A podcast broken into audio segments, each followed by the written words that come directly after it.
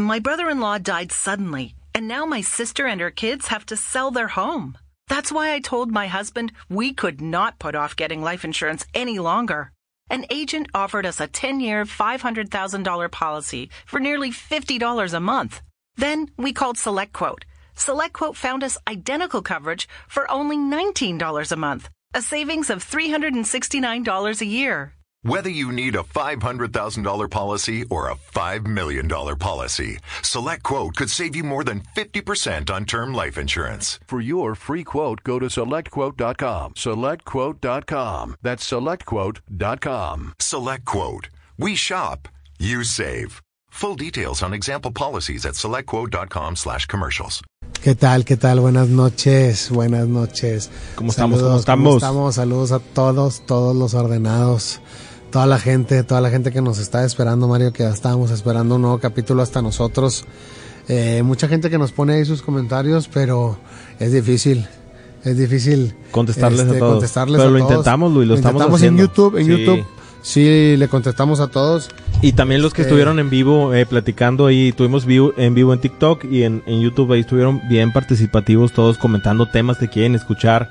Gracias nuevamente a los nuevos seguidores, a los nuevos ordenados, porque han estado ahí al pie de cañón mandando los temas que quieren escuchar, Luis, y eso, claro, eso nos hace investigar más sobre el tema y nos vamos intrigando más. Oye, y pues síganos, gracias a la gente que nos ha ayudado a crecer el canal, que ha estado ahí con nosotros al pie del cañón en todos los temas. Que ahorita vamos a poner los saludos, ahorita les vamos a poner aquí los saludos a todos los que comentaron. Bueno, esperemos que sí podamos ponerle los saludos, ¿verdad? Ya sabes que estamos viajando siempre en el tiempo, no sabemos qué puede pasar, y vamos a empezar a hablar de este tema, Mario. Los músicos que llegaron a hacer un pacto, músicos, o bandas misteriosas. Misteriosa, el club de los 27. Simbología misteriosa, símbolos misteriosos más bien, perdón. Club de los 27. Todo ese misterio que hay detrás de todo esto. Todo ese misterio, exactamente, que hay detrás de los rockeros, de la música. ¿Qué te parece si empezamos con los, pues que, músicos que se cree que llegaron a hacer un pacto. Órale. ¿Un pacto con quién? Sí. Pues con quién, con el mandamás o con quién. ¿Tú con qué crees, Luis?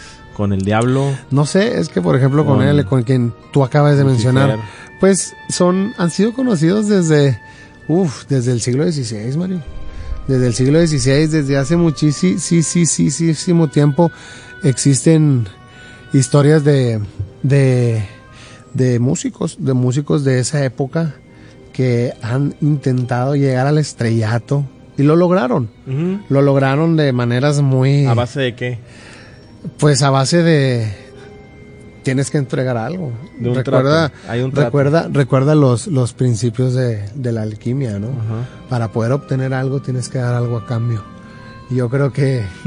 Oye, es que pues hay muchísimo de lo que se podía hablar, de esto de los pactos, pero yo creo que más que nada es porque quieren llegar a lo máximo en su disciplina. Quieren todo el poder. O sea, me encantaría poder hablar de a lo mejor atletas que hicieron el pacto, uh-huh, o abogados que hicieron el pacto, pero pues no lo sé, en realidad. Todos por obtener un poco de poder y todo, pero al final pues te quedas sin Kelvis. ¿Qué es lo que ofrecen? ¿El alma? Pues en este caso, pues sí, es lo que se dice que se ofrece el alma. ¿Qué representa el alma? Pues imagínate esto que es tan importante para el ser humano, que es tan importante, que representa algo que puede llegar a quedarse la eternidad vagando. Ok.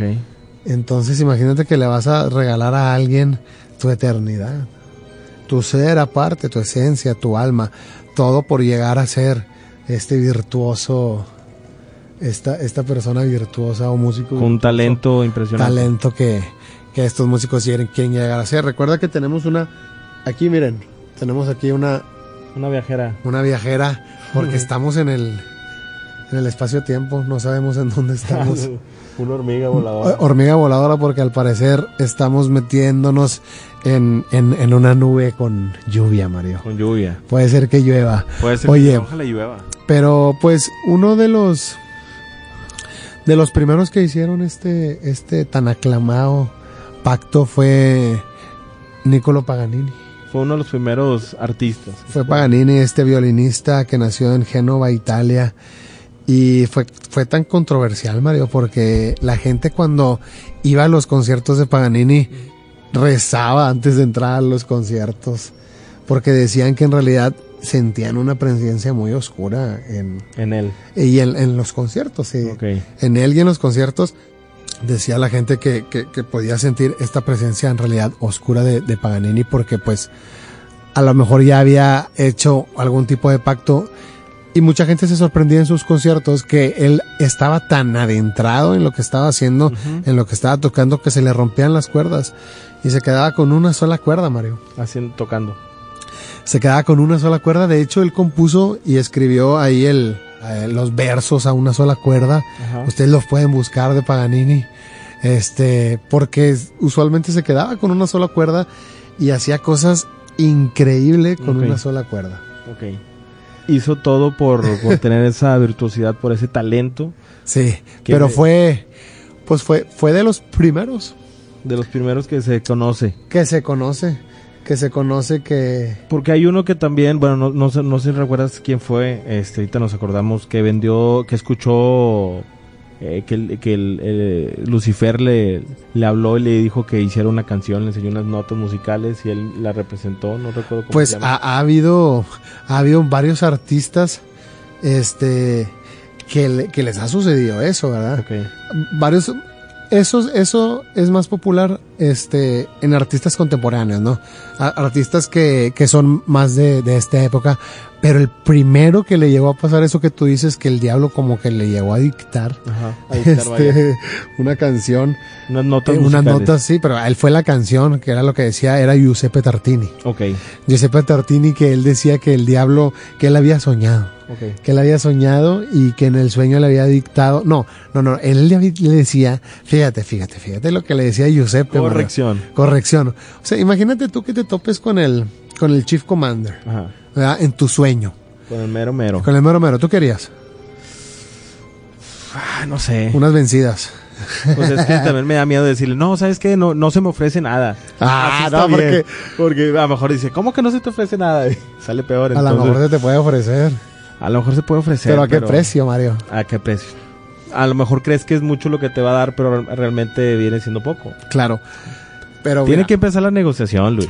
Es que siempre es una negociación, Mario. Pero se puede negociar el alma. ¿Es negociable tu alma? Dímelo. Pregúntale a Bart Simpson, a Matt Groening. Cuando fue Milhouse a reclamar. Cuando se la vendió. Él fue a reclamarle a Milhouse. Bart le vendió su alma a Milhouse. O sea, siempre te das cuenta que cada tema que tomamos, los Simpson están ahí presentes. Sí. Siempre, porque Matt Groening toma todos los temas posibles. Saben muchísimas cosas, Mario. Sí, esto de conciencia y espíritu y, claro, y pues todo eso. Todo en los Simpsons ya está. Y Bart, ya está Bart ilustrado. Le vendió su alma a Milhouse y ahí, pues pregúntenle a Bart lo que pasó. Todos nos acordamos. Sí. El sueño de Bart. Era un hombre, era alguien sin alma. Sí, y pues te acuerdas el sueño. ¿Cómo se dice? Muerto en vida. Muerto en vida, pero aparte que tuvo un sueño donde todos iban como que a felices, ¿no? A una isla, todos iban como que a una isla, a un castillo, y todos iban remando junto con su alma. Ajá. Y Bart iba remando solo y Milhouse iba remando sin remar, porque las almas gemelas, ¿verdad? Eran cuatro porque... Sí, pero acuérdate que en la lancha o en el barco de Milhouse iba el alma de Bart, Milhouse y el alma de Milhouse. Ajá. Y Milhouse no remaba y Bart tenía que remar. Iba descansando porque traía el era dueño del alma de Bart. Sí. Pero bueno, lo que te estaba hablando de Tartini, que él soñó con su Chief Commander, ¿no? Con el que él pensaba que era el Chief Commander, y Tartini le dijo, toca una pieza para mí. Tartini le dio su violín. Ajá. Y pues tocó una pieza para Tartini y Tartini dijo que cuando despertó quería escuchar, bueno, cuando él despertó, él quería mínimo recordar una partecita de lo que había escuchado. Mínimo una parte mínima de lo que había escuchado en sus sueños, porque había sido la pieza más increíble que se le había revelado, que él había escuchado en toda su vida. Ahora, y fue en sus sueños. Yo quiero saber, tengo una duda. Como le quieras llamar, el demonio, Lucifer, el Satanás. Mario, ¿por qué lo relacionan con Saturno? Porque es un ser de Saturno. ¿Por qué tienen esa relación? ¿Por qué en las cartas de tarot la representan como como un planeta. Tiene una relación con Saturno. Vienen de ahí, es un ser que vino a hacer maldad. Pónganos ustedes que creen. Pónganos ustedes que creen, porque hay una relación con Saturno, ¿no? Que lo utilizaba Jimmy Page. El gran Jimmy Page en sus outfits, en sus trajes, ¿no? Ah, que hablar de este hombre. Pues vamos a hablar un poco ahorita de Jimmy Page, de todo lo que tiene relación de Jimmy Page, pero para terminar de lo que les estaba diciendo de Tartini, es que Tartini soñó con el diablo. Ajá. El diablo le dio una canción, Tartini despierta y Tartini dice: quiero recordar lo que soñé. Entonces él compone la sonata del diablo. Ok, eso era. Y esa fue la canción más famosa que tuvo Tartini. Okay. Pero Tartini dice que no es ni el 20, ni el 15, ni el 10% de lo que él había soñado. Entonces, imagínate, Mario, nunca vamos a saber qué soñó. Porque nuestra mente no está lista, Luis, ¿o por qué? No, porque él no se acuerda. Si porque él ya no se acordó. No, pero o sea, imagínate que la escucharan, ¿qué nos pasaría? Claro, pero no, pues es algo increíble. Pero bueno, eso no es un pacto, ¿verdad? No es un pacto en sí, pero... A lo mejor le dio virtuosidad. Sí, algo. No, porque le dio su mejor pieza. Sí. La Sonata del Diablo. Así es. Hasta la fecha él dice que es su mejor obra, pero es muy, muy inferior. Él dice que él hubiera preferido haber roto. Él dijo: yo prefiero romper mi violín. No hay comparación con lo que yo soñé, con lo que él me enseñó cuando estábamos él y yo en el sueño. Ok, está bien loco. Es algo increíble, ¿no? Sí. Y luego, pues... Y aparte es muy, muy compleja. Sí, es muy difícil. Es muy difícil de tocar, entonces dicen que por eso es difícil que haya sido compuesta por un ser humano. Oye, pues que... a lo mejor ahí se aventó un viaje y compuso, pero... Pues él cuenta, esa es su historia, ¿no? Bueno, y también se dice del Club de los 27, Luis, ¿has escuchado de ellos? Sí, hemos escuchado mucho del Club de los 27. De los 27, que viene relacionado también por los pactos. O sea, que se cree que pudieron haber hecho un pacto, toda la fama y todo, pero pues les dieron un poquito solamente. A los 27 les dieron años. Una probadita nada más, ¿no? ¿Por qué murieron a los 27 años y quiénes murieron a los 27? ¿Has escuchado todo? Pues sí, todo. Pues el primero creo que es Robert Johnson, ¿no? Robert Johnson, así es. Robert Johnson. Sí. En 1911 desapareció durante 3 meses, se cuenta.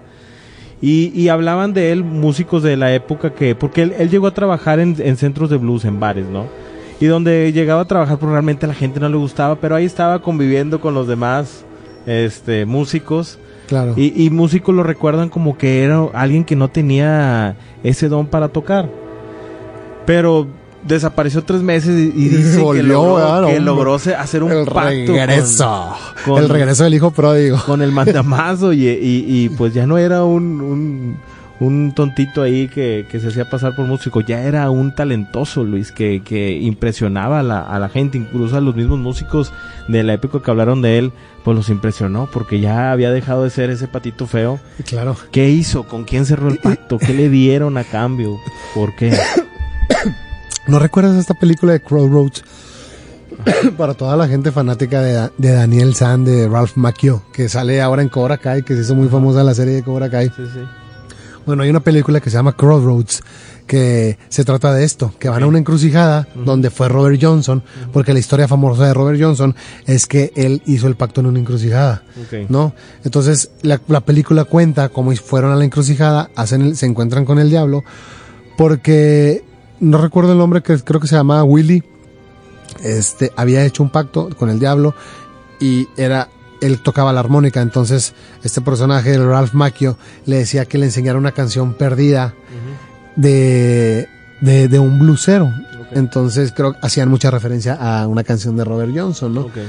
Y hay una escena donde sale Robert Johnson ahí en la película, pero la película se trata de que después este muchacho va...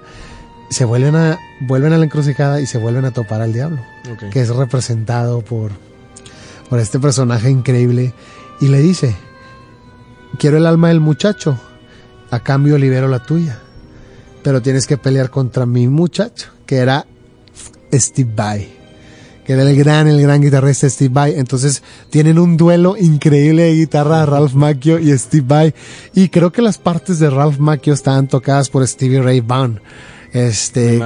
Ni más ni menos por Stevie Ray Vaughan. Pero es una gran película que representa esto del pacto en la encrucijada como le pasó a Robert Johnson, ¿no? Que es tan famosa esta encrucijada donde supuestamente se llegan a hacer este tipo de pactos, ¿no? ¿Tú harías un pacto, Luis? ¿Lo harías? ¿Lo cerrarías? No creo. No, pues es que mira, por ejemplo, el Robert Johnson quería fama, quería tocar la guitarra increíble.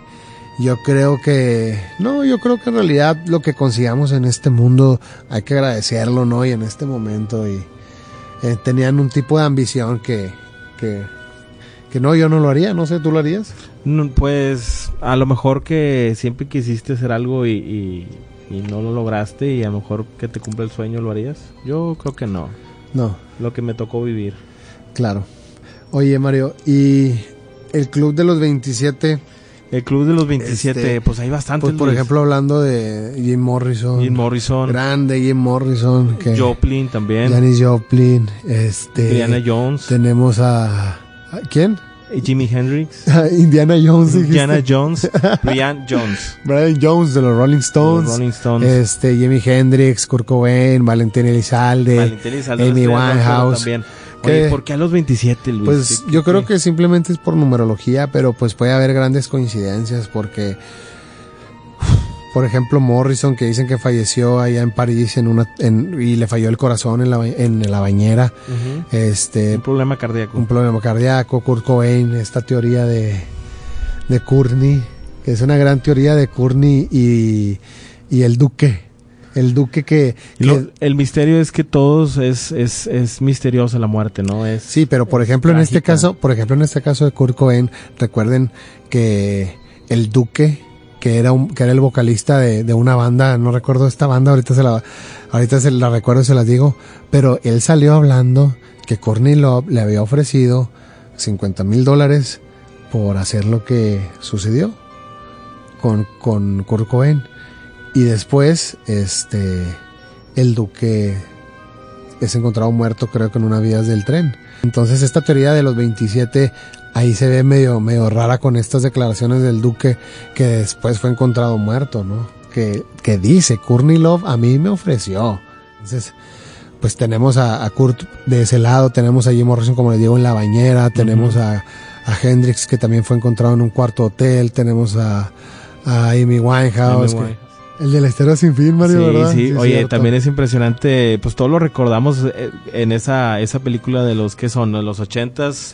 Una gran película, 80s, ¿verdad? Sí, Atreyu, que sale Atreyu, que sale Falkor. Yo creo que son de las películas que nos hicieron soñar y vivir en una fantasía absoluta. Gran película, güey. Increíble. Porque nos tocó todo lo entorno, ¿verdad? Todo el entorno, porque era el niño viajaba a otra dimensión.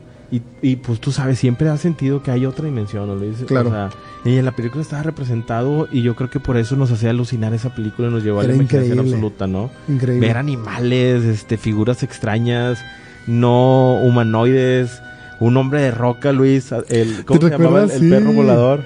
Falco, ¿no? Falco. Y Atreyu era el otro chico. Y Bastian. Bastian era el ¿Bastian es el que dices que falleció a los 27?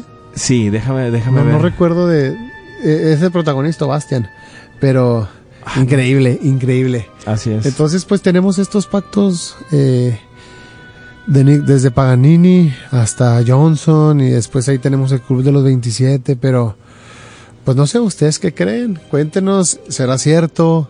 Pónganoslo ahí, escríbanos en los comentarios ustedes qué creen de este tipo de los pactos que los músicos llegan a hacer por tener todo el virtuosismo, por llegar a tocar increíble, porque sabemos que hay otros que no lo hicieron de ese tipo, por ejemplo Jimmy Page, que ahorita vamos a hablar de Jimmy Page, que es totalmente otra cosa, por ejemplo John Lennon o por ejemplo Paul McCartney, que podemos hablar un poquito ahorita de la teoría de Paul McCartney. ¿Es o no es? Por ejemplo, Alan Parsons Project, que toman muchísimo la temática Illuminati. Entonces, vamos a hablar un poquito de esto. Y muchos más, Luis, muchos más que se fueron de este Club de los 27 místicamente. Pues muy extraño, Luis. Pero bueno, vamos a seguir platicando con estos pactos que han hecho. ¿Y has escuchado tú de Aleister Crowley? Claro. Oye, qué interesante hombre, ¿no? El gran Aleister, el gran ocultista. Ocultista, místico, alquimista, escritor, poeta, pintor, alpinista, mago ceremonial, ¿qué más era? Que no era, ¿no? Sí. Oye, pero dejó un gran arte, ¿no, Luis? Claro. Hablar de Aleister Crowley y también de las influencias de a muchos músicos, ¿no? Claro. Entre ellos Led Zeppelin. Sí. Led Zeppelin es algo increíble, ¿no? Es que todas estas especulaciones no han llegado solas, Mario. No. No llegaron solas, o sea, primero con la trágica muerte de Bonham, ¿no? Uh-huh. Que Bonham que murió trágicamente a los 32, almost 33. ¿En dónde murió? En una mansión de Page, no fue en la mansión de Crowley. No, de Crowley. No fue en la de Boleskine, ¿se llama? Sí, Boleskine. Sí, Boleskine. Que es la del lago Ness. El lago Ness, donde está la misteriosa, la mística criatura del lago Ness. Que es donde grabaron la película, la de The Song Remain the Same, que es un concierto increíble en el Madison Square Garden. Dicen que ese parque, ese lago, alrededor, todo eso ya tiene misticismo, tiene mucho... Todo lo que le encantaba a Jimmy Page. Todo lo que buscaba Jimmy Page. Todo lo que buscaba Jimmy Page. Que a lo mejor también lo estaba buscando Alexander. Y qué loco, ¿no? Qué increíble que Jimmy Page haya sido tan fanático de... ¿Por qué? De Aleister. Porque era un genio este hombre, ¿no? Es muy raro esa compra, ¿no? Uh-huh. Es muy raro que Jimmy Page haya comprado en primero esa mansión. Uh-huh. La de Boleskine. Okay. Aparte de la fascinación que tenían por el tarot, uh-huh, por todo lo oculto. Y que hay que pensar que todos los artistas que están a mano arriba tienen algo raro, ¿no? O tienen este misticismo extraño. Sí, o muchos de los artistas que están arriba siempre los rodea con esto del pacto, ¿no? Del pacto y las muertes extrañas que decíamos ahorita de los 27. Pero, ¿quién era Aleister Crowley? ¿Tú qué has escuchado de él? Dentro de la música ha influenciado muchísimos artistas, ¿sí? Por ejemplo a Ozzy Osbourne, que le hizo esta canción mítica, la de Mr. Crowley, que después tiene un trágico accidente, Randy Rhoads, que no estoy diciendo que tenga que ver con eso, o por ejemplo John Lennon, que puso ahí en el disco de Sgt. Pepper's Lonely Hearts Club Band. Entonces, pues muchos de los artistas o muchos de los rockeros le han rendido tributo, ¿no? Sí, y hablar de este hombre, yo creo que también su vida ha sido llena de misterio, Luis. O sea, desde pequeño, viviendo en una familia con ese culto que pertenece a sus papás, asamblea de hermanos, estos que estudiaban la Biblia al 100% y que se llevara a cabo letra por letra como debía ser. Era una familia muy doctorosa y yo creo que eso fue lo que deprimió mucho a este hombre, ¿no? Porque no podía hacer cosas de divertinaje que después explotó al huir de su casa. Bueno, muere su padre, se van a vivir con su tío y pues él, la rebeldía, no quería vivir con el tío porque no lo trataba bien. Entonces empezó a hacer ese vago y ahí fue donde se hizo poeta. Y también pintor, era un pintor callejero donde conoció el arte, el desnudo, ¿cómo se dice? La prostitución en la calle. Y pues se hizo un amante de la prostitución y el libertinaje. El hombre más siniestro del mundo. El hombre más siniestro del mundo. Su mamá lo llamó la bestia, por ahí hay un nombre muy místico. La bestia, sí, ese era su apodo, claro. Pero hablar de este hombre también, decían que hacían unos rituales, que es el maestro de los rituales, las ceremonias. Aparte que tiene una filosofía de vida, hizo un culto. ¿Cómo se llama el culto? Los de Thelema. Sí, tú tienes muy en fresco eso. No, es que recuerda, por ejemplo, a mí me gusta mucho Mastodon, me gusta mucho Tool. Ajá. Y es el símbolo, es el símbolo de los de Thelema.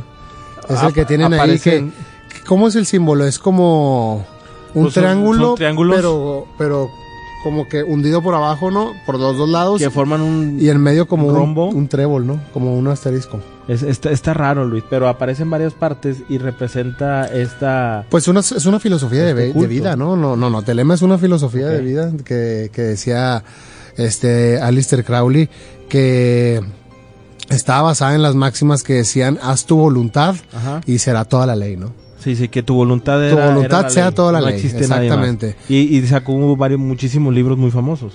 Sí, claro, y también decía lo de amor es la ley y amor bajo voluntad, ¿no? Okay. Y tenía este libro que era el libro de la ley. Okay. El libro de la ley que tanto le encantaba a Jimmy Page. Que lo volvió loco, Aleister Crowley y Jimmy Page en realidad, ¿no? Pues es que de los dos estaban locos, Luis. Claro. Porque también donde se decía en esta casa que estuvimos hablando ahorita, donde hacían los rituales, Aleister la escogió por algo, porque ya habían pasado cosas ahí. Claro. Había habido asesinatos antes, entonces por algo le gustó esa casa, la compró y después pues pasa a manos de Jimmy Page. Claro. ¿Qué pasó? ¿Qué habrán hecho en esa casa? ¿Por qué quería esa casa, Luis? ¿Para qué le servía? Para también hacer esos rituales, invocar a ese poder y hacer ese trueque que lo llevara a ser virtuoso, a ese grupo tan famoso que tuvo todo, Luis. Pero bueno, es que en realidad recordemos que cuando Jimmy tenía 4 años, ajá, murió Crowley. Sí. O sea, en realidad nunca se conocieron. Nunca lo conoció. Nunca. Pero existió esa pasión, se fue enamorando. Sí, es que recuerda que Crowley dejó un legado. Ajá. Y dentro de ese legado, de este oscuro legado, así es, de este hombre, pues es que este legado permaneció en las generaciones posteriores a Crowley, ¿no? Y hasta ahorita yo creo... Es que dicen que Crowley también estudió, no nada más, o sea, la magia negra, que también, claro, estudió la magia blanca, la magia de luz, y se empapó de varias, se puede decir que... civilizaciones antiguas como la egipcia, como la maya. Muchísimo de la egipcia. Exactamente, donde había esa magia y esos hechizos, él los estudió y siempre, claro, los trató de traducir y los llevó a cabo en su filosofía de vida. Sí, igual, ¿no? O sea, la máxima era rituales. la máxima del do what to will. Entonces el conocimiento de do what to will. Ajá. Do what to will. Que era su máxima, ¿no? El conocimiento de este hombre pues fue muy vasto en esos temas de mitología, de magia, de hechizos, de hechicerías, claro, del contacto con el mandamás. Bueno, pues es que sí hacía muchas hechicerías, o sea, sí hacía muchos rituales, ¿no? Hizo también alpinismo, Luis. Andaba en las montañas, que hay una historia muy macabra donde dicen que estaban en una montaña alta muy peligrosa, que él ni siquiera la terminó, pero que algunos de los que iban acompañándolo cayeron quedaron colgados y que él no los quiso ayudar, que los dejó morir ahí. Ya. Entonces también hubo ahí esos casos de que le valió, ¿no? Le valió a sus amigos. Vámonos a la fregada, yo me salvo, ¿verdad? Pero esa fue una de las primeras. También cuando se casa con esta famosa, ahorita vamos a platicar con ella, con esta gitana también conocida en el mundo de la hechicería. Se casa y viajan a un lugar místico donde se contraen nupcias, y dicen que en ese momento hicieron un ritual, Luis, donde el dios, el del ojo, ¿cómo se llama? Horus, se mete dentro del alma de su esposa y le dice que tiene que seguir sus órdenes. Entonces, muchos de los hechizos también... Sí, pues de hecho el libro de la ley recuerda que dice que se lo dictó a Aiguas. Yeah. El 8, 9 y 10 de abril. Okay. Si no me equivoco, Mario, el 8, 9 y 10 de abril de 1904. Okay. Crowley decía que pues fue el nombre que él le dio, que este ocultista inglés le dio a esa voz que él escuchaba dentro de su cabeza, ¿no? Uh-huh. Bueno, no, dice que la escuchó en un rincón. Okay. Dice que la escuchó desde un rincón, pues él consideraba como que era como una inteligencia desencarnada, okay, le decía él, una inteligencia desencarnada, pero sí, se lo dictó, Aiguas le dictó el libro de la ley a Aleister Crowley, así como Robert Plant también dice que Stairway to Heaven se la dictaron. Pues fue algo dictado, ¿no? Sí, y también pues se decía que también la era de la psicodelia, ¿no? De las drogas. Pero pues es algo fascinante escuchar de Aleister Crowley. Hay muchas poesía de él, muchos libros que escribió muy interesantes. Pero también si nos concentramos en Jimmy Page, todo lo que hizo, todo lo que conlleva la banda Led Zeppelin, esos símbolos, Luis, esos símbolos que representan cada uno de la banda, en especial el de Jimmy. Sí, es que, o sea, recuerda que la frase de do what you wilt, o do what you wilt, hace alusión a que en realidad uno debe encontrar su destino y ser feliz. Eso es lo que decía en uno de los viniles. Es lo que dice en el vinil, lo que dice en el vinil, exactamente. Yeah. Viene ahí grabado through what you will. Okay. Que era lo que decía, o sea, simplemente encuentra tu destino y sé feliz. Eso era la filosofía, y Jimmy Page en realidad lo tomaba como un mantra. Uh-huh. Esa frase fue como un mantra para Jimmy Page. Pero siempre lo representaba en sus videos de música, y te digo, en la simbología, el símbolo de él, el símbolo, sí, de los símbolos, claro. So, ¿Soho? Soso. Soso, que es el símbolo de Jimmy Page. Pero cada uno fue escogiendo su símbolo. Sí, cada uno fue escogiendo su símbolo, pero pues dicen que todos estuvieron ahí dentro del ritual, menos John Paul Jones. No quiso participar. Que tiene un símbolo muy extraño que a lo mejor podría ser considerado como un símbolo de poder, ¿no? El símbolo de Trinidad. Como una Trinidad, ajá, más o menos. Bueno, aquí mira, aquí la onda fue Jimmy Page, porque Jimmy Page fue el primero que empezó a coleccionar un poquito cosas más extrañas, empezó a coleccionar hasta ropa de Aleister.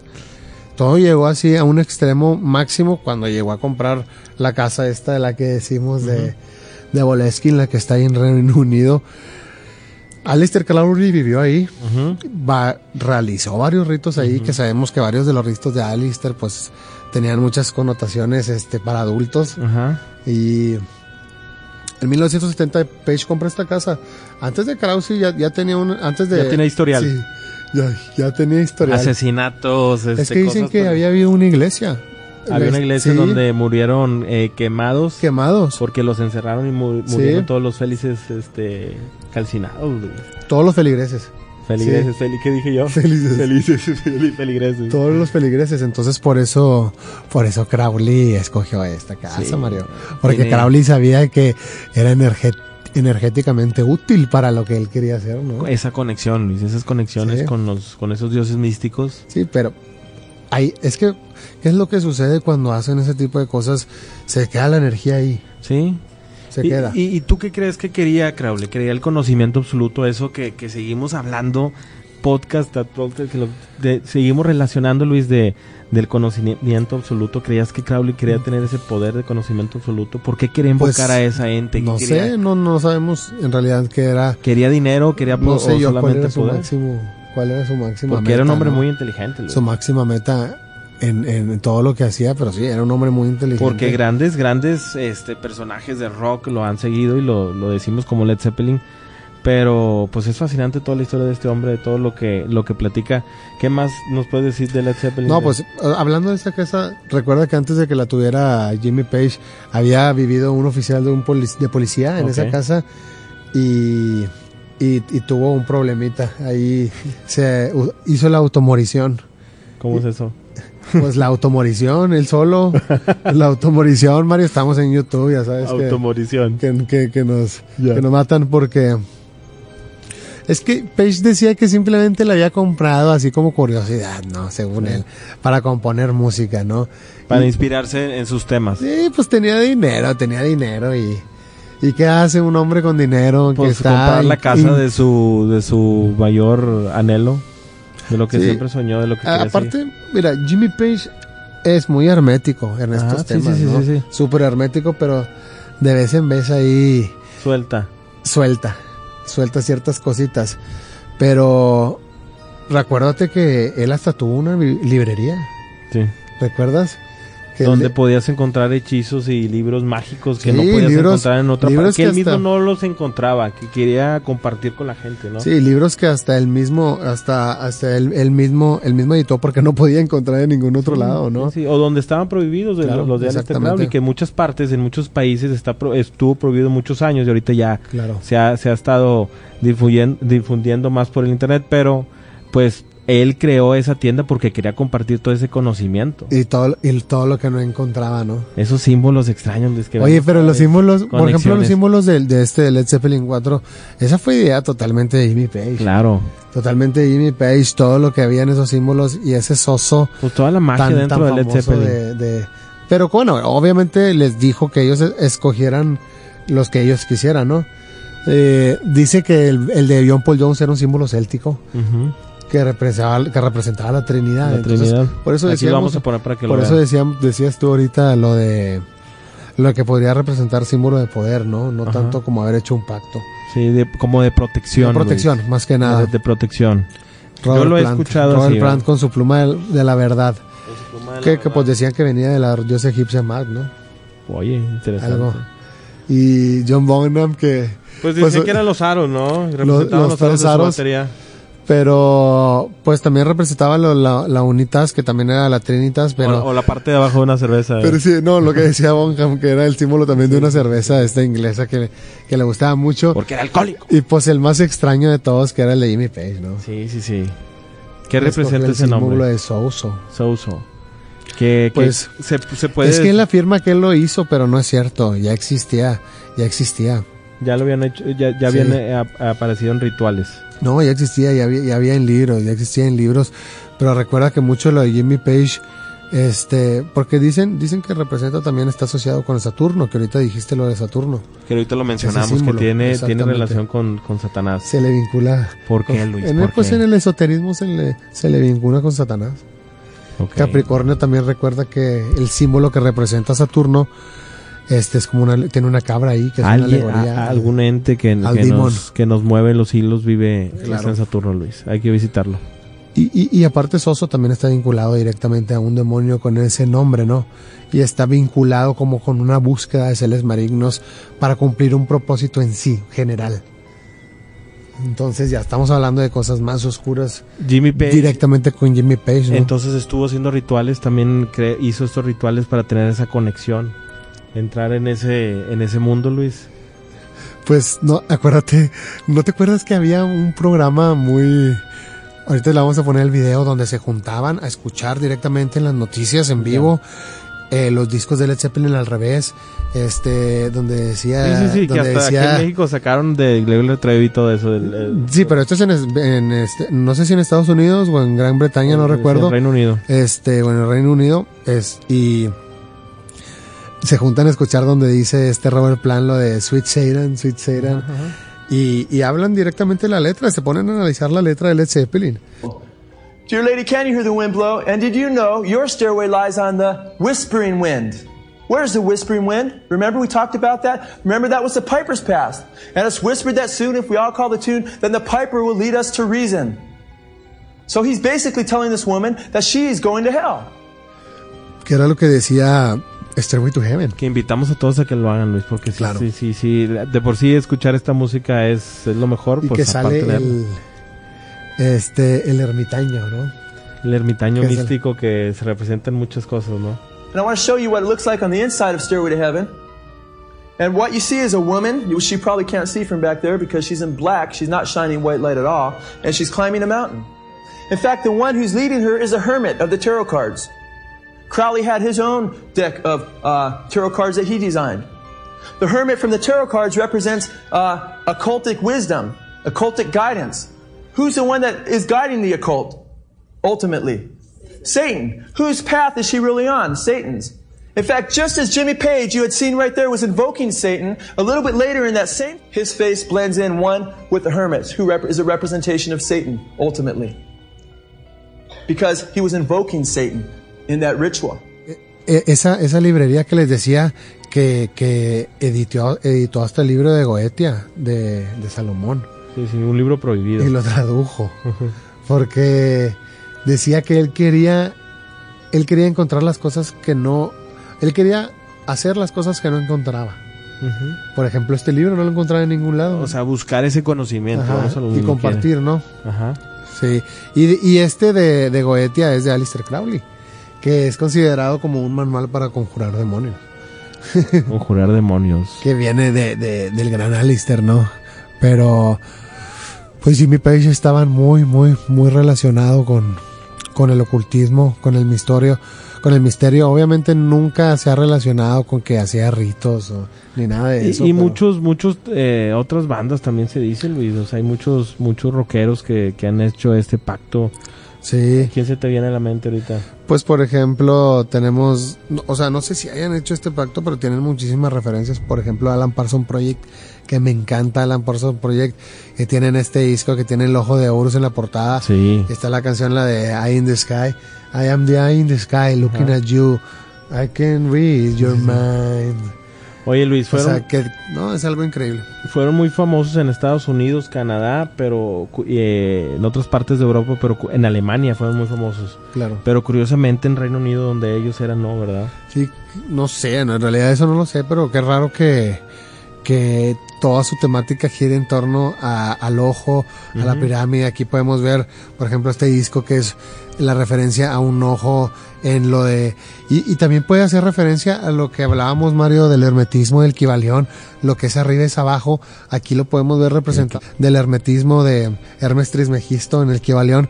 En este disco de Alan Parsons Project, se ve representado lo que es arriba es abajo, ¿no? Luis, que nos digan la gente qué opina de ese tema del Kybalión, de Hermes Trismegisto. ¿Qué nos pueden contar? ¿Quieren escuchar, ¿no?, de eso? Todo es mental, como decía Jacobo. Todo es el mental. Primer principio hermético del Kybalión, todo es mental. Toda esa conexión todo el mundo tiene con el mental. Doctor Jacobo, todo lo que siempre explica, ¿no, Luis? Siempre todo tiene conexión. Pero todos los temas, ¿no? Jacobo, todos los temas tienen ese momento de trance para llegar a al doctor Jacobo. Y ahora que nos hemos adentrado a las enseñanzas de Juan Matus. Juan Matus, que también tiene lo mismo, la conexión un proceso, Jacobo, ¿no? Luis, un proceso. Es el mismo Jacobo, voy a decir. No, pero es el mismo proceso. Sí, esto es el mismísimo proceso, Mario. De las chakras y todo eso también es un proceso a seguir que tiene mucho que ver con esto. Claro. Pero cómo tiene similitud, ¿no, Luis? Que nos va sorprendiendo toda esa relación de llegar a ese, ¿qué se puede decir? A esa conectividad. Siempre hay una conexión con el mundo de la mente y con el doctor Jacobo. El principio del hermetismo. El mundo que está arriba o está abajo. Sí, ese es el segundo principio hermético de Hermes Trismegisto, del Kybalión, y lo podemos ver representado, por ejemplo, aquí, lo que está arriba está abajo, de Alan Parsons Project, porque se ve muy bien representado. Acuérdate la figura muy, muy emblemática, la del triángulo, que se ve lo que es arriba es abajo, aquí se lo vamos a poner, y la del ojo de Alan Parsons Project, que se termina completando el ojo, que todo lo ve, con este segundo principio hermético del Kybalión. O sea, ahí Alan Parsons Project ya está metiendo muchísimas más cosas, no solamente es el ojo de oro, sino mete un principio hermético para completar todo. O sea, los rockeros han hecho cosas increíbles dentro de este pacto, ¿no? Sí, de esto que se habla tanto de que son los pactos. Led Zeppelin está muy, muy asociado con los pactos, con Aleister Crowley. Aleister Crowley, que ahorita estamos hablando simplemente de los pactos que han hecho los rockeros o los músicos con algo, ¿no? Con su chief commander. Así es, con el mandamás. Sí, claro, pero ahorita solamente estamos hablando de los rockeros, no de Aleister Crowley. No, sí. No. Después podemos hacer un capítulo de Aleister, ¿no? De Aleister completo. Completamente.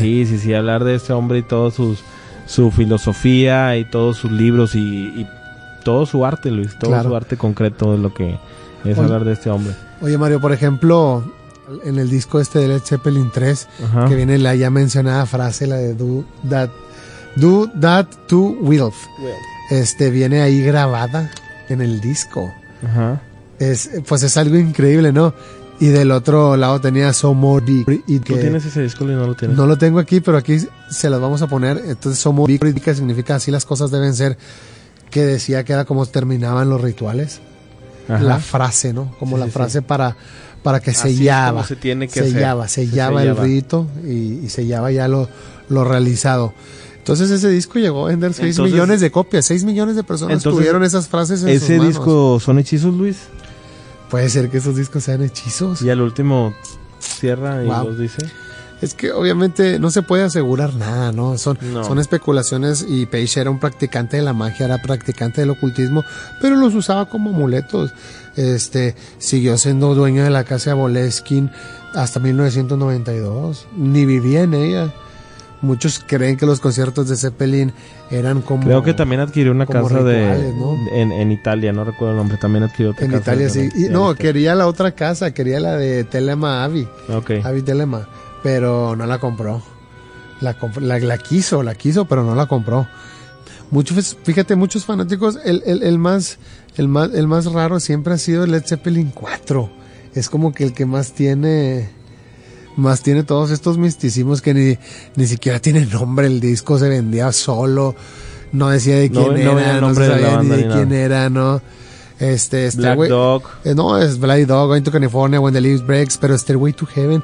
Acuérdate que adentro viene la imagen del tarot del ermitaño, no hablamos de eso, pero acuérdate que es un buscador de verdad de la sabiduría, ¿no? Uh-huh. Y Stairway to Heaven es como una búsqueda espiritual.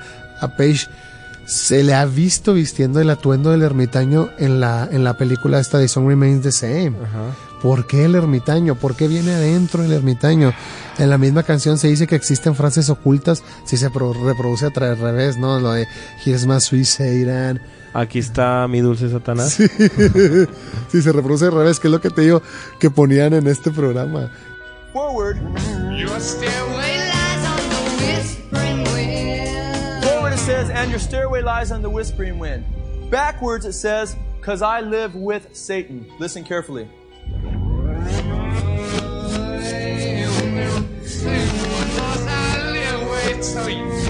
Raise your hands if you heard that. Quite clear, quite obvious. There's a lot more. Did you hear that? Listen carefully. It says, I want to live it backwards like the Zepp, whose power is Satan.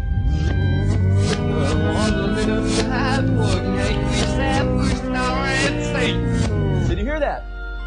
Then it says, he will give you 666.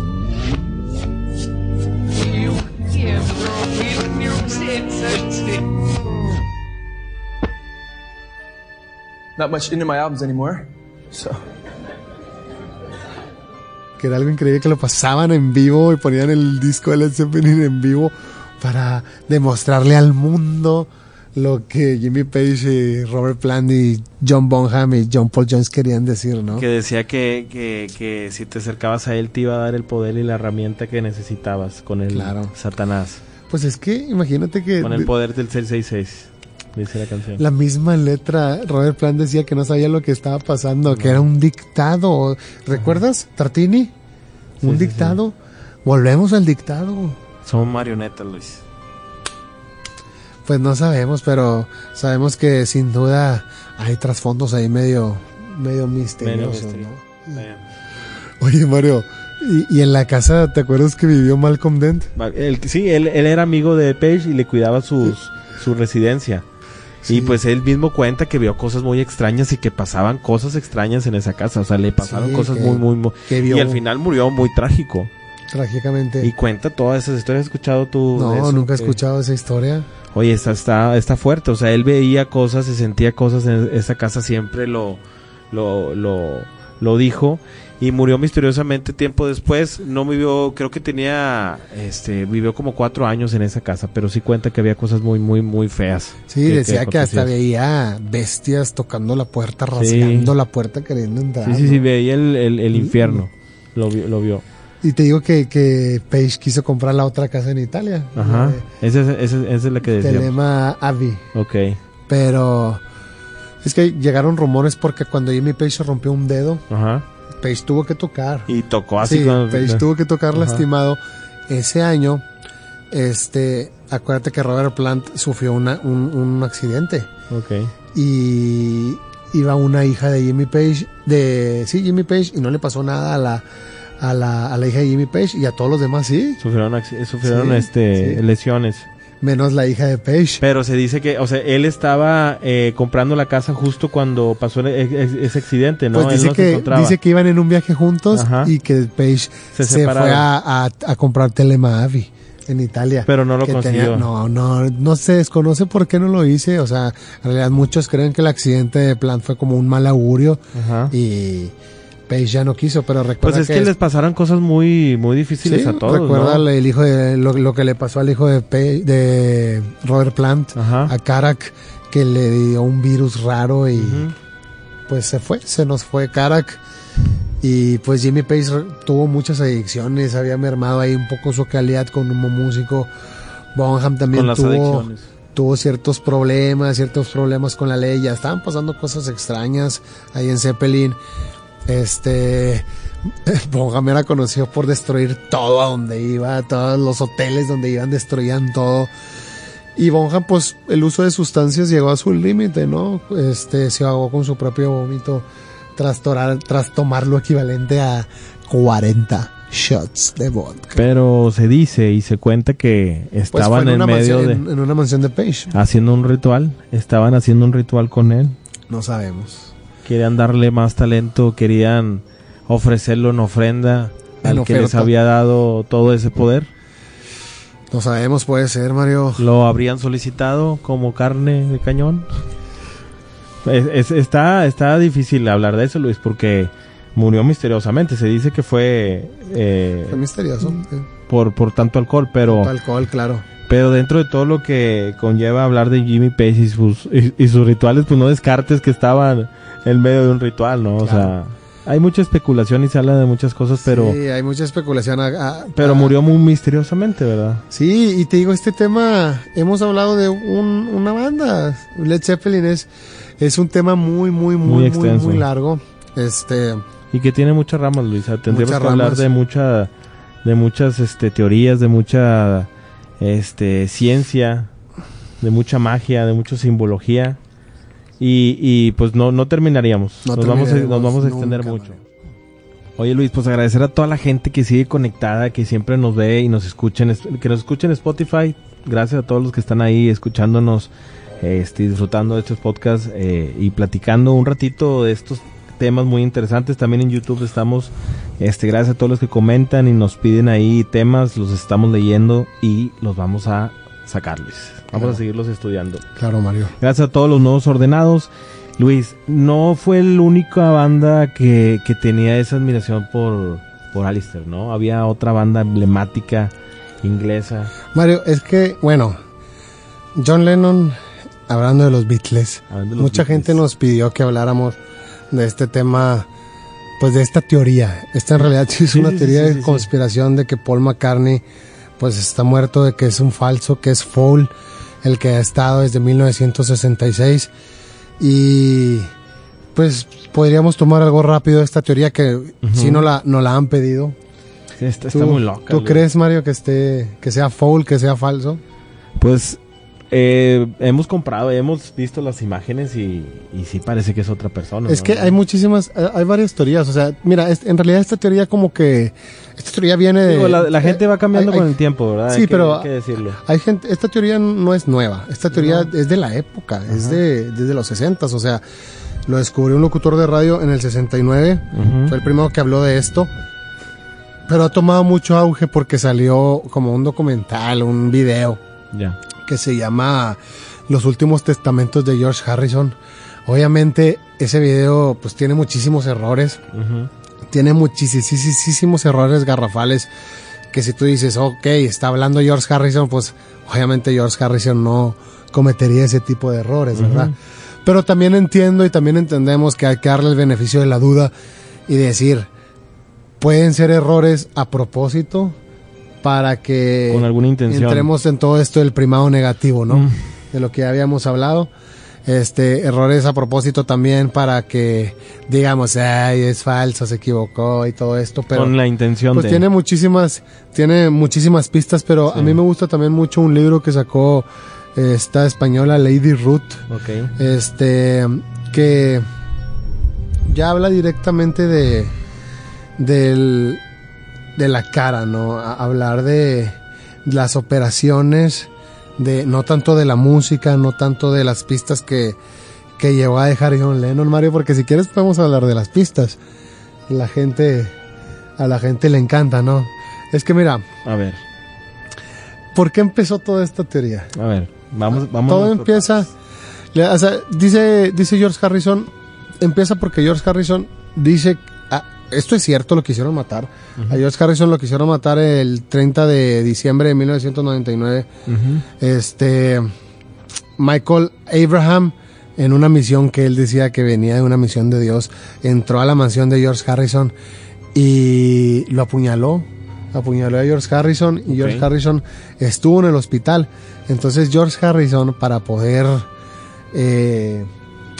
pues protegerse, podríamos decir así, para George Harrison, para poder protegerse, pues graba una serie de testamentos, que se puede decir así, en unos cassettes, y es donde empieza a contar toda esta historia de la que te hablaba de los testamentos, pero tiene muchísimos datos que son muy interesantes y tiene muchísimas pistas, pero te digo, a mí me gustaría ya tomar el tema directamente hablando de lo que, todo el trabajo que hizo Lady Ruth en su libro, hablando de, pues, de la cara, de las operaciones, o sea, te digo, lo bueno es que esta teoría no salió de internet, es una teoría de más de 50 años. Ok, man, ya antigua. Sí, okay. de Ross Gibbs, es una teoría de Ross Gibbs, ¿no? Entonces, la teoría dice que Paul McCartney y John Lennon se pelearon. Uh-huh. Paul McCartney y John Lennon se pelean en el Abbey Road Studios, okay, 1966. Ahí es donde yo digo, ahí es donde entra el error, porque toman ciertas pistas de discos que salieron previo a 1966, como okay, Yesterday and Today, uh-huh, o como el mismo Rubber Soul, uh-huh, Revolver, que pues no pudieron haber salido antes de 1966 si la teoría dice que Paul se murió en 1966. Entonces, quitando eso del camino, quitando el año, vamos a suponer que no sabemos el año. Ok. Vamos a suponer que no sabemos el año en que Paul McCartney fallece. Entonces, la teoría dice que estaban en el Abbey Road Studio, se pelea Paul McCartney con John Lennon, uh-huh, sale Paul McCartney en su carro a las 4 de la mañana, uh-huh, sale en su carro. Horas después llegan al estudio unos agentes, se llevan a Ringo, a John Lennon y a George Harrison, le dicen que los acompañen todos, porque hubo un accidente. Ahí en ese accidente, ellos, George Harrison dice que es Maxwell, le da este nombre de Maxwell, de la MI5, Inteligencia Británica. Vale. Se presenta como Maxwell y los lleva ahí al accidente, y pues ven a una mujer de vestido azul que Maxwell llama Rita, ¿no? Uh-huh. Esa mujer cuenta que le pidió un ride a McCartney para... Ella sube al carro de McCartney, se da cuenta que es McCartney, se vuelve loca, lo empieza a besar, lo empieza a abrazar. Okay. Paul pierde control, uh-huh, choca, okay, el carro se incendia y queda totalmente destrozado. Paul McCartney, ¿no? Murió. Entonces va Rita buscando a pedir ayuda. Dice Maxwell que como si es Paul McCartney, pues es un caso de una celebridad, entonces no lo pueden tomar así tan a la ligera, ¿no? Uh-huh. Entonces, cuando lo ven, aquí es donde George dice que John empieza a llorar porque parecía una morsa, y decía, yo soy la morsa. Recuerden en la canción de I Am the Walrus del disco Magical Mystery Tours, donde dice I Am the Walrus, uh-huh, era una referencia a que Paul parecía una morsa, y John decía, no, yo soy la morsa, I am the walrus, no Paul, porque se pelearon y John decía que él es el que debía de haber fallecido, no Paul. Okay. Entonces ahí empezó toda la teoría, ¿no?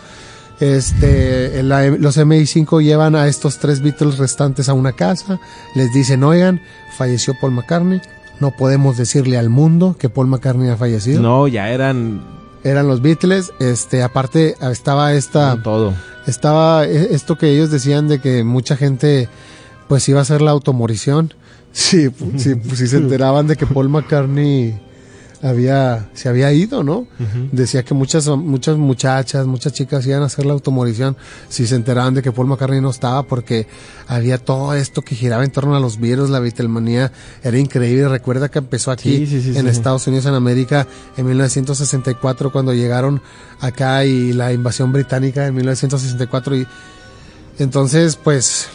Entonces, se fueron a un pacto, Luis. Exactamente. Solicitaron un pacto con el mandamás.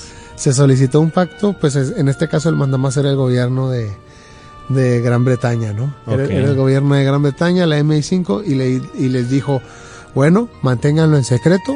Cállense la boquita, todos mis hijitos. Estamos de acuerdo. Los 3 Beatles restantes, John Lennon, George Harrison y Ringo Starr, estamos de acuerdo de que tenemos que seguir con los Beatles. Lennon decía, tengo más de 50 canciones ya escritas, Lennon McCartney, uh-huh, ya están escritas, vamos a seguir. Entonces aquí es donde empieza toda esta saga de aventuras que cuentan, que en realidad es algo muy impresionante. O sea, si ustedes toman en cuenta que John Lennon tomó esto como base para hacer todo lo que sigue de los Beatles, pues tenía mucho de qué hablar. John Lennon tenía mucho material de que hablar, que era que le quería decir a la gente que Paul McCartney estaba muerto y lo habían reemplazado con un doble que es William Campbell.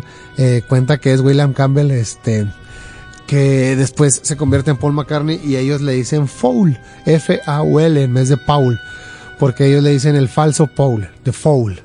Okay. Y así se refieren en varias entrevistas. Eso es lo que se empieza a tornar extraño. Okay. Que en entrevistas de George Harrison lo podemos escuchar decir Foul.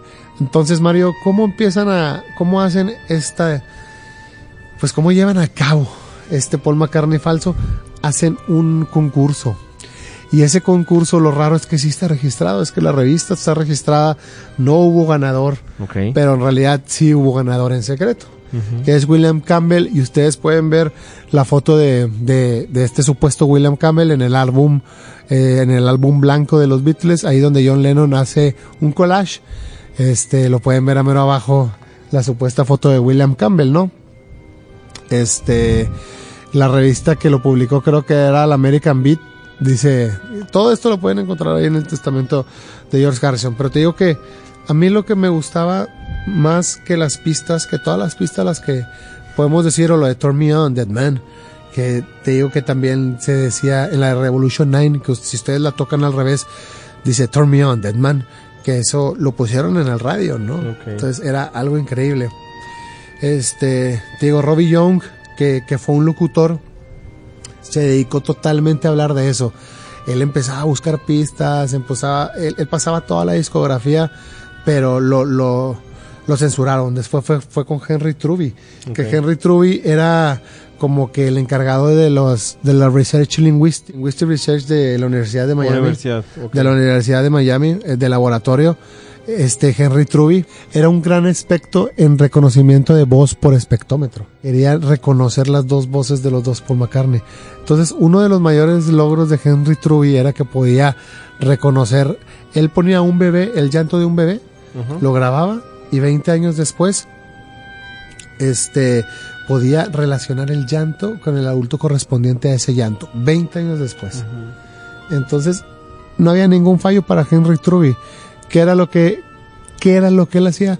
Descomponía el sonido en algo más simple y trataba de sacar como la huella dactilar del sonido, ¿no?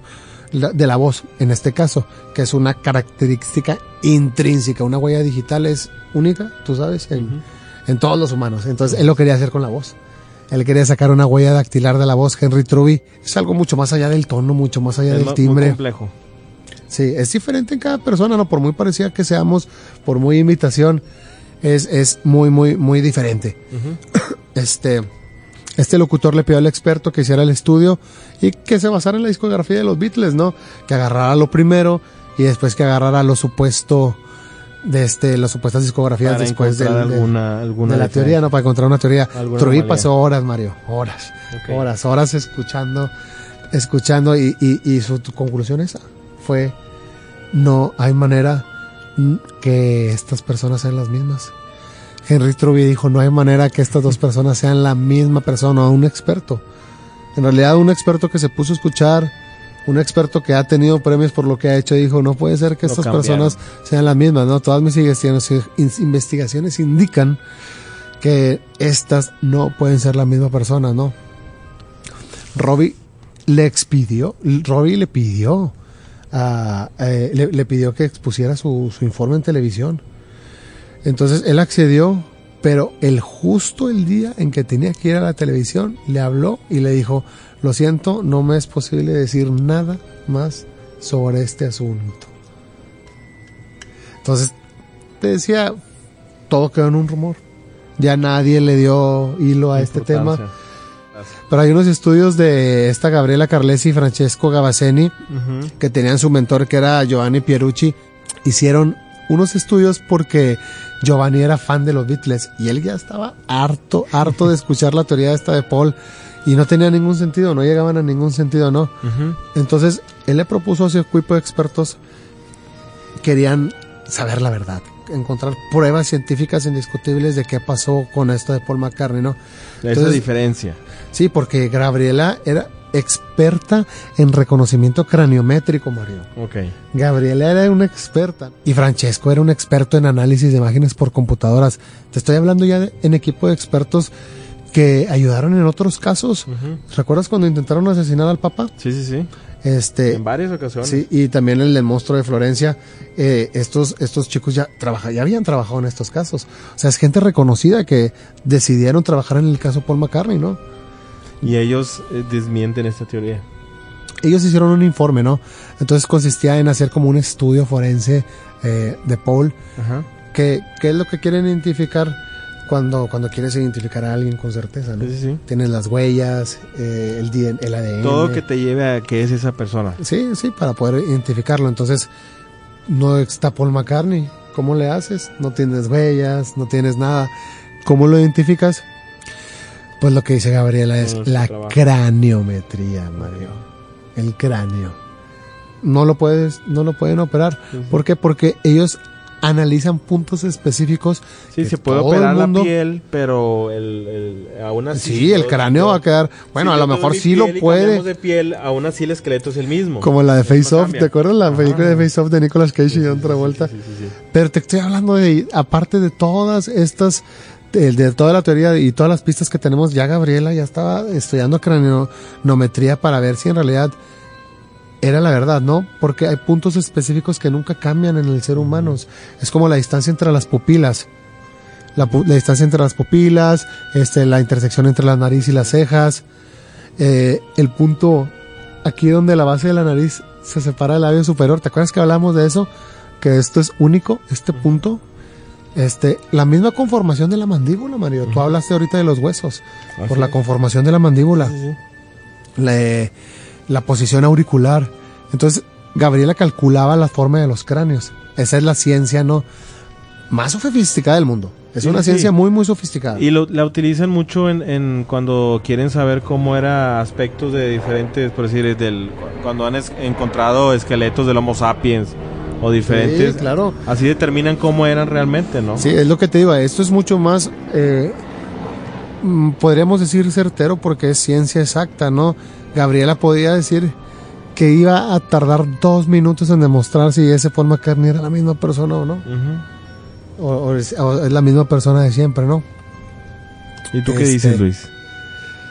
Ay, pues es que hicieron demasiados estudios. Formaron todos los grupos de antes y después de 1966. ¿Por qué esa fecha? Porque existe la falla. Existe la falla, pero... es muy extraño. Ese es el rumor, ¿no? El rumor de 1966. En todos los discos, por ejemplo, el primer disco, que es el Robert Soul, que dicen que en realidad se iba a llamar Robert Paul, que es como Robert Paul de goma, Robert Paul. Pero a George se le hizo muy... porque así le decía Ringo. Ringo le decía Robert Paul a este falso Paul McCartney de goma. No lo querían. No, y ahí John dijo, esto es perfecto para el disco, entonces le iba a poner Robert Paul. Y George dijo, no, es muy obvio, vamos a ponerle Robert Soul. Entonces, dice que por eso es la teoría de los testamentos, que por eso se llama Robert Soul. Y estamos viendo desde la perspectiva de Paul McCartney, desde la tumba hacia los integrantes de la banda, porque nadie estuvo en el funeral. Pero obviamente el Robert Soul salió antes de 1966. Entonces, por eso te digo que empiezan a haber esas dudas. Y discrepancia, ¿no? Entonces sabemos que en 1966 los Beatles dejaron de tocar. Ajá. Eso sí está registrado, ¿no? Es como su desaparición de la vida pública. Se metieron directo al estudio. Entonces, Francesco antes decía que todo antes de 1966 todo estaba bien. Pero después de 1966... ya, las fallas. Empezaban las fallas, exactamente. Es que obviamente si el gobierno está involucrado, pues vas a tener todos los recursos, ¿no? Sí, Luis, todo el poder para cambiar y pues seguir con esta... Luis, es que tienen demasiados seguidores, mucha gente estaba tras de ellos, eran mencionados en todo el mundo, eran las estrellas del momento y no podían desaparecer así como así. Entonces, pues está de dudarse. Yo todavía, la verdad, sí veo mucha diferencia... Se me hace difícil que no sea él, mira, pero... todo dice que se le ocurrió a John Lennon por el libro de Stephen Crane, que cuenta la historia de estos pescadores que cuando estaban en alta mar, pues se murió uno de sus amigos y al volver lo que querían decirle a la gente pero no podían, entonces no escribían poemas, hacerlo. Escribían poemas para decirle a la gente, dejándoles los mensajes de lo que había pasado. Entonces John sugirió todo esto, John sugirió pistas visuales, pues para decirle a la gente el incidente de Paul, ¿no? Lo que le había pasado a Paul, y él decía, así la gente no nos va a matar, así la gente cuando se enteren no nos van a matar, porque nosotros vamos a decirles, intentamos válgame la redundancia, decirles a través de las pistas, en las portadas, en las letras, pero pues nos tenían amenazados, ¿no? Amenazados. Pero es algo que nunca sabremos, ¿o sí? Pues quién sabe, te digo, hay muchas pistas, por ejemplo, ahí tenemos en el Revolver, en el álbum Revolver, que dice que, pues como se acababa de operar Paul, no podían salir en público, no podían hacer fotos, y por eso decidieron hacer una caricatura. Lo nombraron así porque dice que Paul había entrado en estas revolving doors, que es como unas puertas giratorias, porque pues ya no estaba aquí, y estaba saliendo Paul y estaba entrando Foul. Eran como unas puertas giratorias, a revolving doors, por eso se llama Revolver, el álbum. Utilizaron un dibujo porque te digo que pues el nuevo Paul McCartney estaba recién operado, Foul estaba recién operado, que era William Campbell, entonces pues no podían hacer fotografías sobre esto, porque, ¿no? se iba a notar, entonces de hecho ahí dice el libro que le sale por la oreja, le sale como un pequeño duendecito, hay imágenes de eso. Sí, hay imágenes de eso, que le sale un pequeño duendecito que dice que escuches más de cerca a las pistas, y arriba de la cabeza de Paul tenemos una mano, que es el gesto final que hacen los sacerdotes cuando bendicen el cuerpo en los funerales, ¿no? Y la tenemos arriba de la mano de Paul McCartney. Y obviamente Paul McCartney está mirando hacia otro lado. Hacia donde están mirando ellos, haciendo referencia a que no es parte de ellos, ¿no? Entonces te digo que John Lennon empezó a dejar muchísimas pistas. Y George Harrison como que le empezó a dar ansiedad, se puso a poner ansioso porque decía, nos van a descubrir, por ejemplo la canción Taxman, que dice que hablaba en realidad del taxidermista, que es a donde todos vamos cuando fallecemos, ¿no? Que es el que nos prepara para el funeral. Taxman, tienes ahí bien, Eleanor Rigby, muchísimas cosas, pero todo esto está en contradicción en la película, en el documental que te digo, en el George Harrison, en el último testamento, porque fue antes de 1964, de 1966, y dicen que Paul murió en 1966, entonces ahí está la discrepancia, ¿no? ¿Por qué pasó todo esto antes de 1966? Si en realidad el nuevo Foul pues empezó a estar con ellos hasta después de 1966, pero por eso te digo, vamos a suponer que no sabemos cuándo murió, vamos a suponer que simplemente no sabemos cuándo murió y ya, porque puede ser el error que te digo, el error que nos ponen ahí para que todo sea falso, pero fue un error adrede, no creo que John Lennon que George Harrison haya hecho este error adrede, ¿no? Claro. O por ejemplo, tenemos el Sgt. Pepper's Lonely Heart Club Band, que sale en esta portada, Aleister, que la vamos a poner para que la vean. La vamos a poner, pues la carátula en sí es como un funeral, ¿no? Sí, Luis, ¿qué representa en esa pues John Lennon portada? Quería representar a todos los que hubieran querido estar en el funeral de Paul, que Paul hubiera querido estar en su funeral. Órale. En realidad todos están muertos o tuvieron una experiencia cercana a la muerte. Está Bob Dylan, que dice que había tenido una experiencia en moto. Está Marilyn Monroe, está Edgar Allan Poe. En el bombo hay una pista con un espejo que dice 1-1-X. Que es la fecha cuando murió, que también ahí tiene varias discrepancias, que cuando fue en realidad la fecha cuando murió, que sería el 9 de noviembre. A la izquierda de la foto se puede ver que Ringo está llorando, pero Ringo decía que Paul lo estuvo consolando en su funeral. A la izquierda de Ringo se puede ver un arreglo que tiene ahí de flores amarillas abajo del bombo, hay un arreglo de flores amarillas que se ve el nombre de Paul.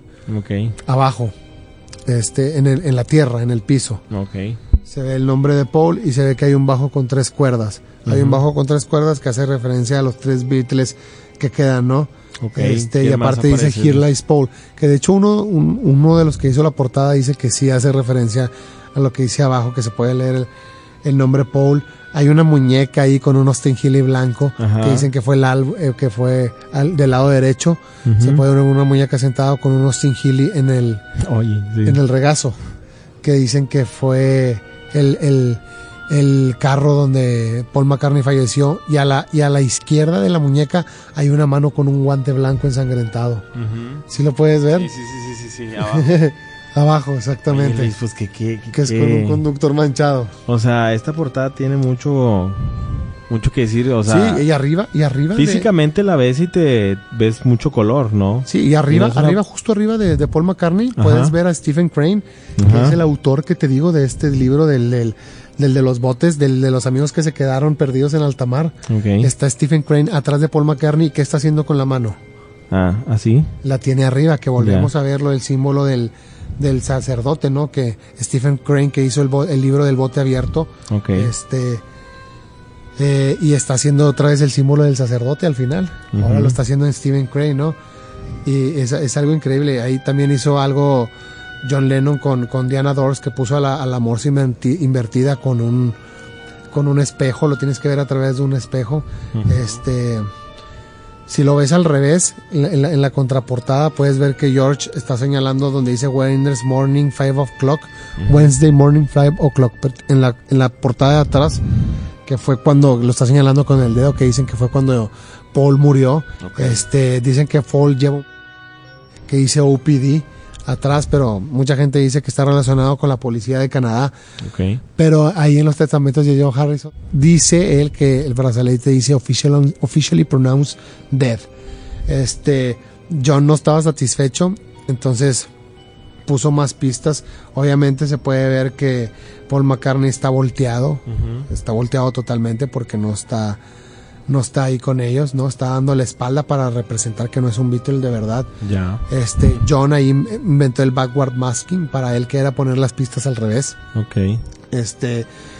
Por ejemplo, en las letras, cuando dice Let me introduce you to the one and only Billy Shears, que eran Billy's here. Billy Shears es Billy's here.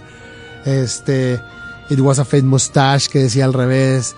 Todas estas pistas que vienen ahí en el testamento de George Harrison. Que es increíble cómo da pistas tan detalladas, tan detalladas de lo que le pudo haber pasado. Por ejemplo, en el Magical Mystery Tour, que dice que pusieron un teléfono arriba, que si hablabas al teléfono podrías hablar directamente a una funeraria, y ahí fue como se empezaron a dar cuenta, ¿no?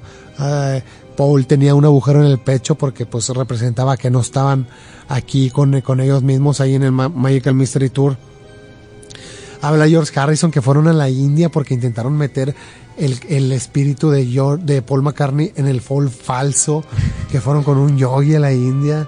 O sea, es increíble, ¿no? Todo lo que se habla de todo esto. Lo querían de regreso. De Paul McCartney, ¿no? Sí, lo querían de regreso, exactamente. Es algo increíble. El White Album, que dice que ya los habían descubierto y que para que ya no los volvieran a golpear, ya no pusieron nada en el disco y lo dejaron blanco, la portada la dejaron blanca. Sí. Pero adentro pusieron collage donde viene la foto de William Campbell, ¿no? Y viene Revolution Man, que si la tocas al revés puedes escuchar esto tan famoso que dice Turn Me On, Dead Man, que lo pusieron en el radio y se escuchó en el radio, ¿no? Okay. Y hay muchísimas cosas, Mario, muchísimas cosas que hablan. Por ejemplo, esto de Yellow Submarine, que el submarino es un ataúd, que están en el mundo de los ataúdes, cuando dice In the Land of Submarines, que representa las dos bandas, la banda que era anterior y la nueva banda, se representa ahí. Cosas, por ejemplo, en el último disco, en el Abbey Road, Mario, que representa cómo iban caminando, ¿no? Que representaba un funeral. George era el sepultero, John Lennon era Cristo, Ringo estaba cargando un ataúd, ¿no? Y pues Paul era el cadáver, que no tenía zapatos. Y cuando le preguntaron a Paul sobre esto, Paul, ¿sabes lo que dijo Paul? Que por qué no tenía zapatos en esta portada. ¿Por qué? Que porque tenía calor. En una entrevista dice eso. Mario, si tú tienes calor, ¿te quitas los zapatos? No. Obviamente te da más calor, güey. Sí. Está el pavimento. Sí, te vas a quemar. Te vas a quemar, ¿no? Y Paul dice en la entrevista que se quitó los zapatos porque tenía calor. Y porque no se quitó el saco, ¿sabes? Sí. Entonces sale Paul McCartney ahí en el disco de Abbey Road, caminando descalzo, sale con un cigarro en la derecha cuando él era zurdo. Y lo que me hace más controversia son las entrevistas, porque en las entrevistas dice puras cosas incoherentes, puras cosas extrañas. Lo cambiaron, no sabe hablar, ¿no?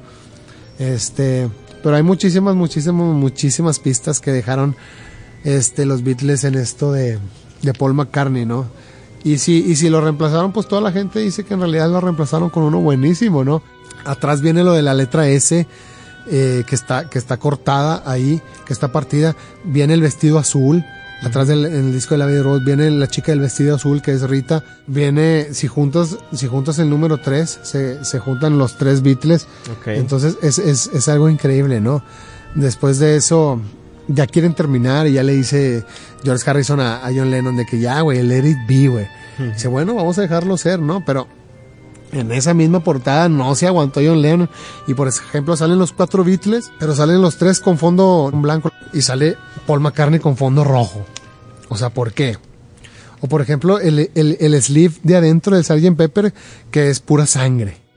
No sé, son muchas coincidencias que dejó John Lennon y George Harrison ahí, que después George Harrison dijo que John Lennon le hizo una llamada y le dijo que ya iba a decir todo, y después amaneció muerto 9 días después. Y que le había dicho a Fowl también. Entonces Fowl tiene algo directamente que ver con el MI5 y les está diciendo lo que estos chicos querían hacer, porque después quisieron matar a Harrison, y Fowl también sabía que Harrison también quería decir, ¿sabes? Y Fowl, que después tuvo una carrera solista, porque dice que Linda